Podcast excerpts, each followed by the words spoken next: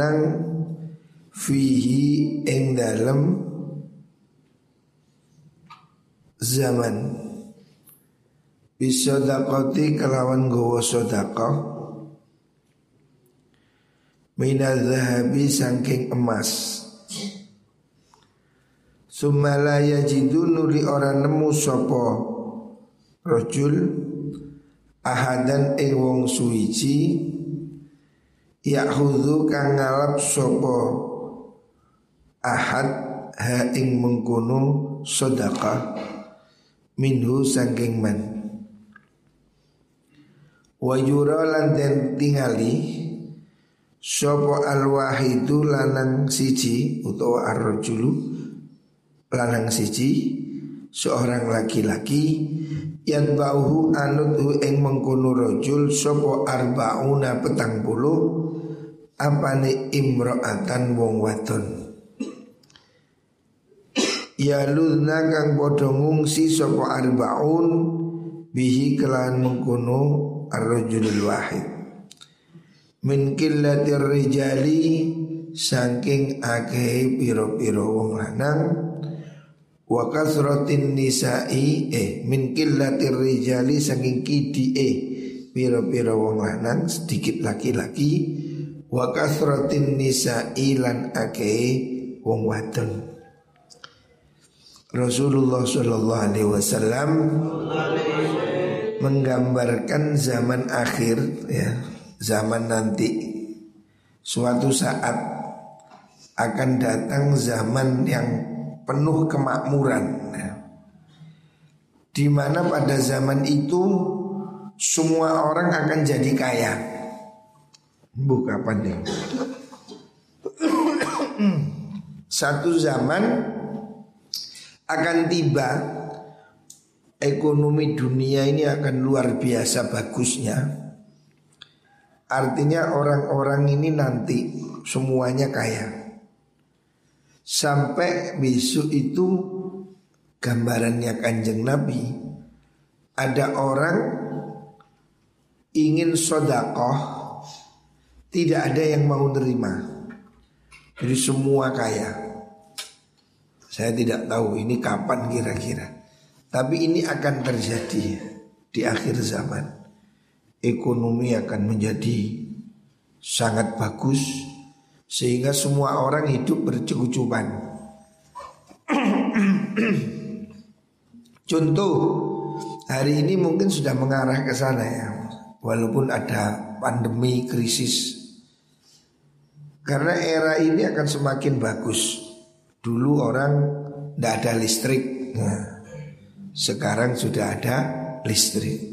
Dan ke depan listrik akan menjadi murah karena bisa diproduksi pakai cahaya matahari. Wah, maka kan ini akan ekonomi akan semakin murah. Kita hari ini masih tergantung bensin, gas atau lagi solar. Ini kebutuhan energi yang terus menjadi kebutuhan dan akan habis. Tapi manusia sudah menciptakan energi baru yaitu panas matahari. Terus baterai. Diperkirakan 10 tahun lagi mobil-mobil ini sudah pakai baterai. Kayak mobil mainanmu itu Tamiya itu. Jadi mobil hari ini sudah ada Hari ini sudah ada mobil mereknya Tesla itu sudah tidak pakai bensin, pakai listrik. Jadi dicas kayak HP jalan-jalan. Cuma saya ini repot, entah ke embong dicas nondi. Nah, karena casnya itu kan khusus. Tapi suatu saat nanti parkiran-parkiran itu ada chargernya. Sehingga orang tidak perlu ke pom bensin. Ini sudah teknologi masa depan Diperkirakan 10 tahun 2030 Mobil sudah mayoritas pakai listrik Hari ini sudah ada Hari ini sudah ada mobil Tesla yang beredar di Indonesia hari ini mobil hibrid. mobil hibrid mobil yang separuh bensin, separuh listrik. Sudah ada. Sehingga ngirit bensin untuk menghidupkan mesin, terus mesinnya ngisi aki, mobil jalan pakai aki. Sudah ada sekarang. Nah ini saya kira tanda-tanda kemakmuran. Jual beli online. Ini juga indikasi ya. Sehingga kita mudah. Dulu beli barang ini ke toko. Hari ini kamu beli ke Cina Ke Amerika.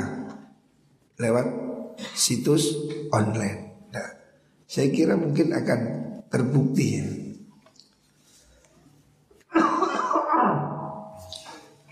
akan terbukti suatu saat nanti apa yang digambarkan oleh Rasulullah Shallallahu Alaihi Wasallam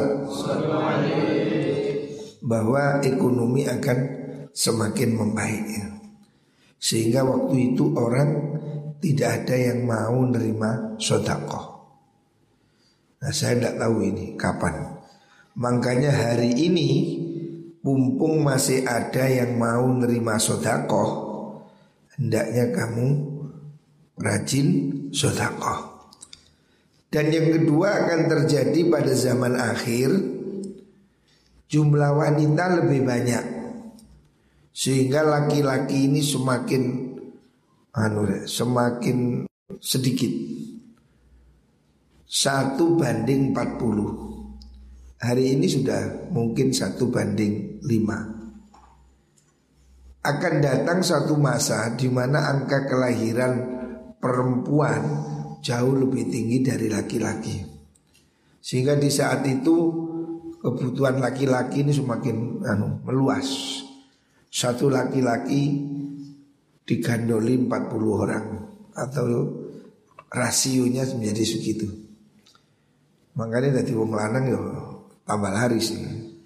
Elek-elek yo payu. Lah Kano mana kan Wis kano mana jajan gosong-gosong yuk enak aja. kamu walaupun nggak ganteng ya hmm, rezeki ini teko dewi Pokoknya meneh Ini akan terjadi di zaman akhir di mana orang-orang akan angka kelahiran perempuan lebih tinggi. Makanya ada solusi poligami itu. Nah, kalau nggak ada poligami buat terus sakno sih nggak keduman bojo ini sakno deh. Lah ya apa sisa itu tiga apa? Nganggur-nganggur. Ini mungkin orang hari ini masih mentertawakan, oh nggak boleh ya telok nggak buri-buri. Lah wong lanang siji banding sepuluh. Sakno deh. Sing dirapi situ, sing songo. Apa? Apakah dibiarkan perawan sampai mati Apakah dijadikan selingkuhan saja Ataukah dijadikan istri ya, Solusinya cuma tiga Tidak ada yang lain Islam beri jawaban Jadi istri Pokoknya sing lanang mampu. Karena kalau poligami dilarang sama sekali Kasihan perempuan. Sakno, kak keduman yo apa. Ya kepingin nang jenenge wong yo menungso Wong lanang butuh wong wadon, wong wedok ya butuh wong lanang. wong laki-laki sudah tua ya kepingin rapi, wis tua padahal. Wong wedok ya ngono. Jadi ini kebutuhan yang harus ada. Lah kita ini ya menuju ke sana zaman akhir. Harful mim. Selanjutnya hadis huruf mim. Qala Rasulullah sallallahu alaihi wasallam Ma'u zamzam lima syuribalah. Ma'u zamzam utawi banyu zamzam Air zamzam Air yang ada di Mekah nih Air yang berada sumbernya di Masjidil Haram Iku lima krono perkara syuriba kang den umbi apa ma'u zamzam lahu maring mang. Air zam-zam itu berguna untuk tujuan apa pun. Artinya orang yang dengan ikhlas dengan keyakinan minum air zam-zam itu akan mendapatkan apa yang dia inginkan. Mungkin orang minta untuk sehat, ada orang minta untuk ilmu, minta untuk apa pun. Ya. Kata Rasulullah Shallallahu Alaihi Wasallam, mau zam-zam lima syuribala.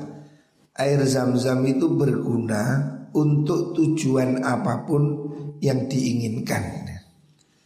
Asalkan dia sungguh-sungguh meyakini. Dan ini sudah terbukti dilakukan oleh semua orang-orang yang soleh, orang-orang yang baik ya, zaman ke zaman, semuanya membuktikan khasiat dari air zam-zam bagi orang yang meyakini dan ikhlas. Ada khasiatnya. Dan ini sudah terbukti. Kita ini minum zam-zam harus ada keyakinan, ada sugesti. Man utai sapani wong iku syariba nginum sopoman hu ing zam-zam lima rodin kronoloro siapa orang minum untuk penyakit syafahullah syafahu mongko marasakan hu iman sinten Allahu Gusti Allah.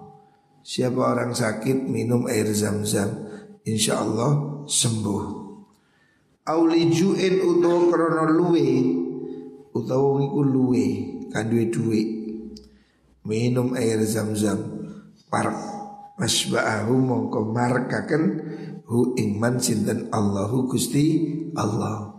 Jadi air zam-zam bisa untuk menahan lapar.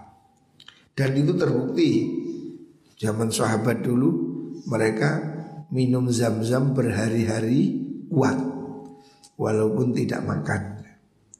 Memang beda dengan air yang lain.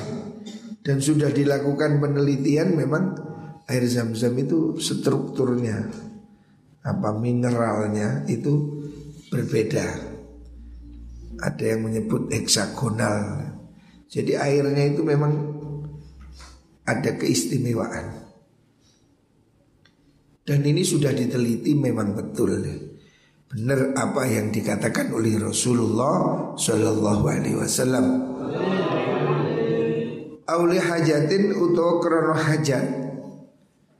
Siapa minum air zam-zam karena hajat, umpamanya ada hajat minta apa Qadha mongko nekani ha ing hajat sinten Allahu Gusti Allah maka dia akan dikabulkan oleh Gusti Allah Ma'u zamzam utawi air zamzam iku syifaun tombo obat mingkul lidain saking saben-saben penyakit air zam-zam bisa untuk obat dari semua penyakitnya. Asalkan orang ini yakin ya. Siapa orang yakin insya Allah ya. Sugestinya harus ada Sama dengan orang zaman dahulu Orang Madura itu kan Kalau sakit ke kiai Minta jimat air Kasih minum Sembuh Sugesti ya doanya itu manjur sugestinya. Nah sekarang orang Madura sudah dekat Surabaya pergi ke dokter spesialis. Mbak dokter dikai resep, dikira azimat. Oh Pak dokter ngasih azimat, dicemplung no gelas diumbi, ya waras, karena sugesti. Padahal ini sih Pak dokter, tapi sugestinya ada. Jadi kalau orang itu yakin, ya yakin, itu akan mendapatkan apa yang diinginkan. Termasuk zam-zam ini. Zam-zam ini kalau diminum untuk penyakit Insya Allah sembuh. Asalkan orangnya ikhlas dan yakin ya. Makanya kalau ada orang pergi haji ya, Kita diberi minum air zam-zam. Tetapi jangan beli yang di pasar-pasar itu Di Indonesia ini kadang ada tapi palsu. Sudah pernah digerebek pabriknya di Semarang zam-zam palsu. Wadai persis. Ternyata itu zam-zam sedikit dicampur air. Terus dijual. Wah itu bohong namanya. Di Mekah pun juga ada. Digerbek polisi. ada orang jual zam-zam palsu. Ya memang ada pembatasan kan untuk komersil itu ada pembatasan. Tapi kalau diminum di Mekah setiap hari tidak ada masalah. Ada orang yang memanfaatkan ini untuk membuat zam-zam palsu. Di Indonesia juga ada. Sudah pernah digerebek di Semarang. Di Mekah juga ada pabrik zam-zam palsu. Ya memang kan mahal. Zam-zam ini kalau di Indonesia 5 liter dijual 300 ribu. Satu galon kecil. Aqua berapa? 5 liter. Mungkin 10 ribu ya. Ya untung 30 kali lipat. Tapi ini kejahatan. Zam-zam kok dipalsu. Jadi wong kadung mendem ya Zam-zam dipalsu. Apa yang gak dipalsuin Ada aja palsu-palsu Makanya hati-hati ya. Tapi yang zam-zam asli Zam-zam asli itu banyak manfaatnya. Sampai diriwayatkan oleh sahabat Ibnu Abbas, dia ini kalau minum air zam-zam berdoa, Allahumma inni as'aluka ilman nafi'an warisqan wasi'an wa shifaan min Jadi Ibnu Abbas kalau minum air zam-zam niat ya Allah minta ilmu manfaat, minta rezeki yang luas. Untuk rezeki juga bisa. Terus minta diberi kesembuhan dari semua penyakit. Ini kalau kamu lakukan minum zam-zam dengan doa itu, insya Allah dikabulkan oleh Gusti Allah. Ruahu ad-Dailami. Selanjutnya Rasulullah Shallallahu Alaihi Wasallam bersabda, Ma'ama Nabi man bata sab'ana wajaruhu ja'iun ila jambi wa huwa ya'lamu bi. Rasulullah Shallallahu Alaihi Wasallam bersabda, Ma'amana orang iman bi kelawan ingsun sapa man wong bata kang sewengi-wengi sapa man Maksudnya siapa orang yang bisa tidur nyenyak ya.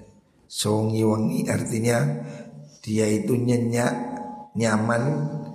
Syab'ana halikang warak Siapa orang yang bisa makan dengan kenyang Tetapi wajaruhu jaiun. Tetapi tetangganya itu kelaparan. Wajaru tai tonggone man iku jaiun kang luwe.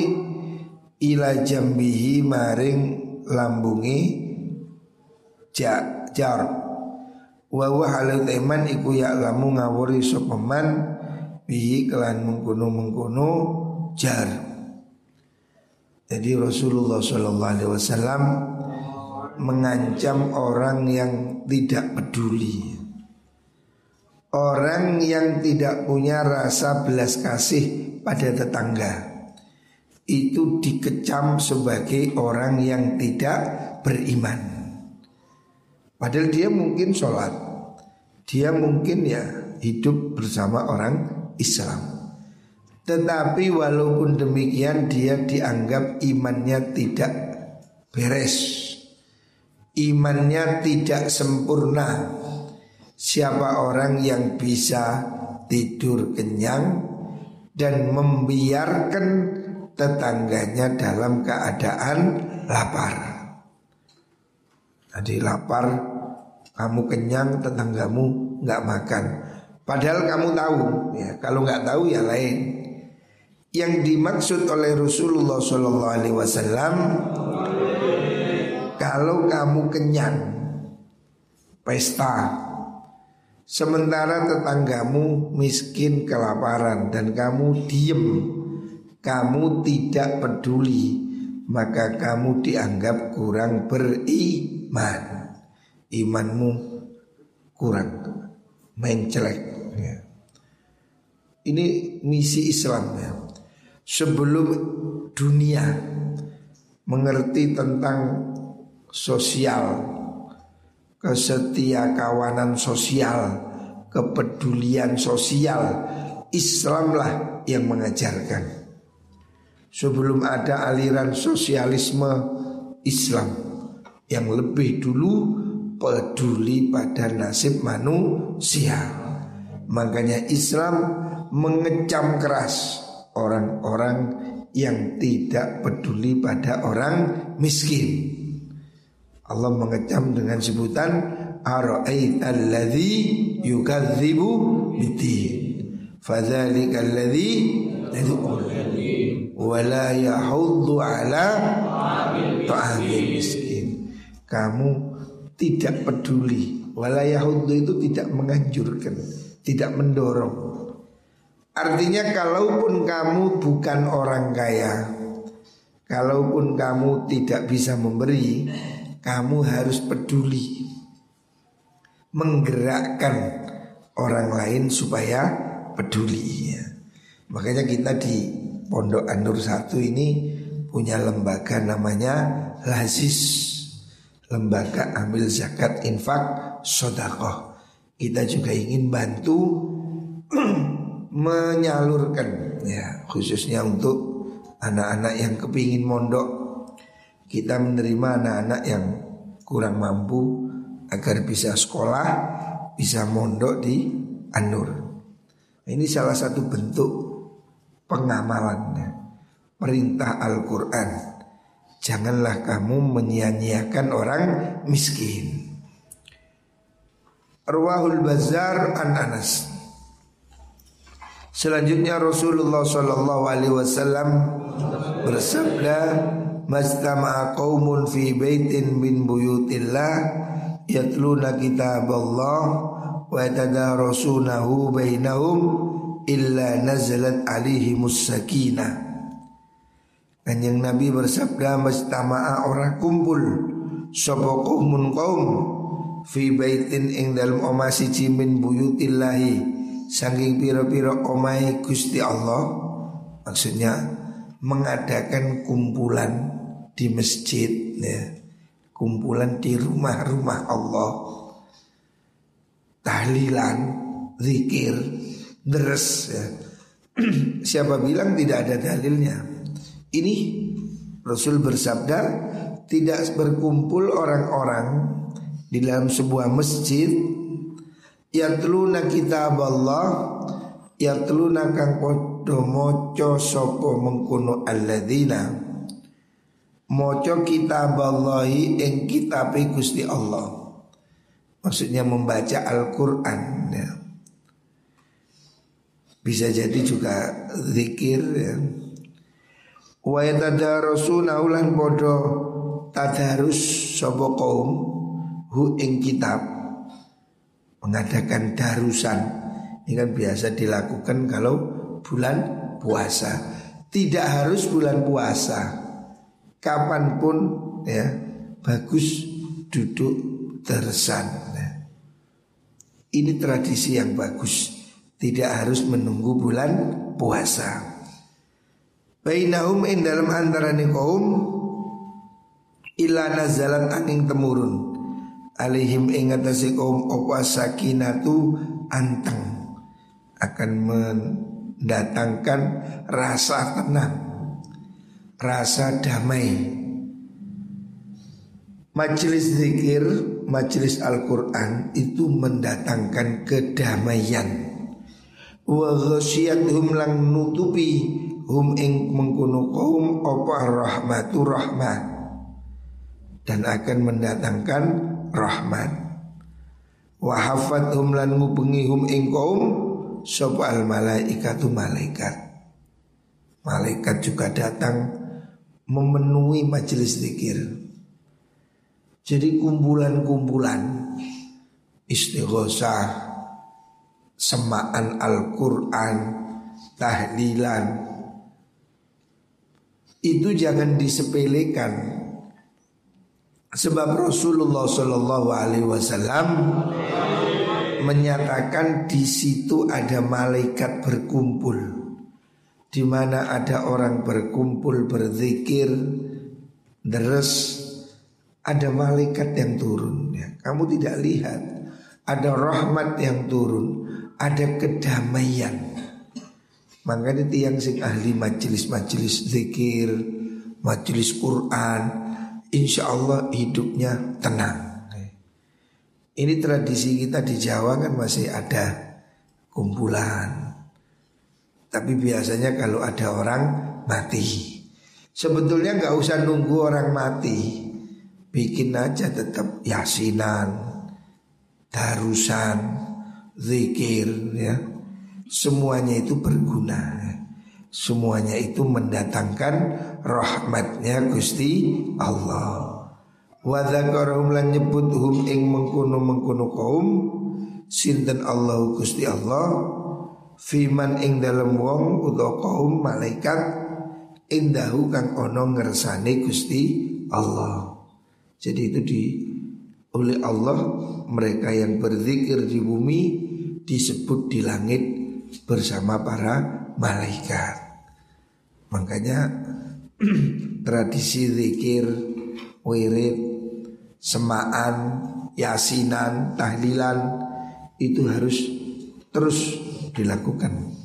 Muka-muka mendatangkan rahmatnya Gusti Allah. Mendatangkan kedamaian. Pondok ini ngono jok keluyuran.